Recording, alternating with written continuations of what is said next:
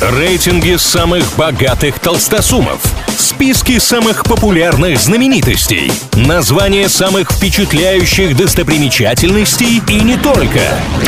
Крутометр на правильном радио.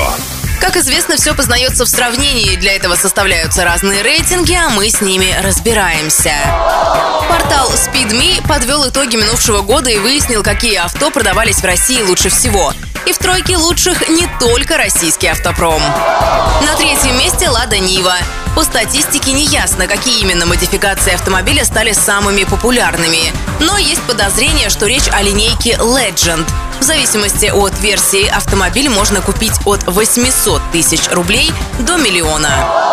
На второй позиции Хавейл Джолион. Он разбавляет компанию лидеров благодаря бензиновому турбомотору, шестиступенчатой механике или семидиапазонному роботу и приятной цене – чуть меньше 2 миллионов рублей. И на первом месте снова наш автомобиль. Это «Лада Гранта» за минимальные 700 тысяч рублей. Сейчас все машины предлагаются лишь с пятискоростной механической коробкой передач. А вот в будущем ожидается, что на российском рынке появится новая «Лада Гранта». Ее должны построить на базе французской модульной архитектуры. На этом пока все. Меня зовут Алина Миллер. Услышимся на правильном радио. Крутометр на правильном радио.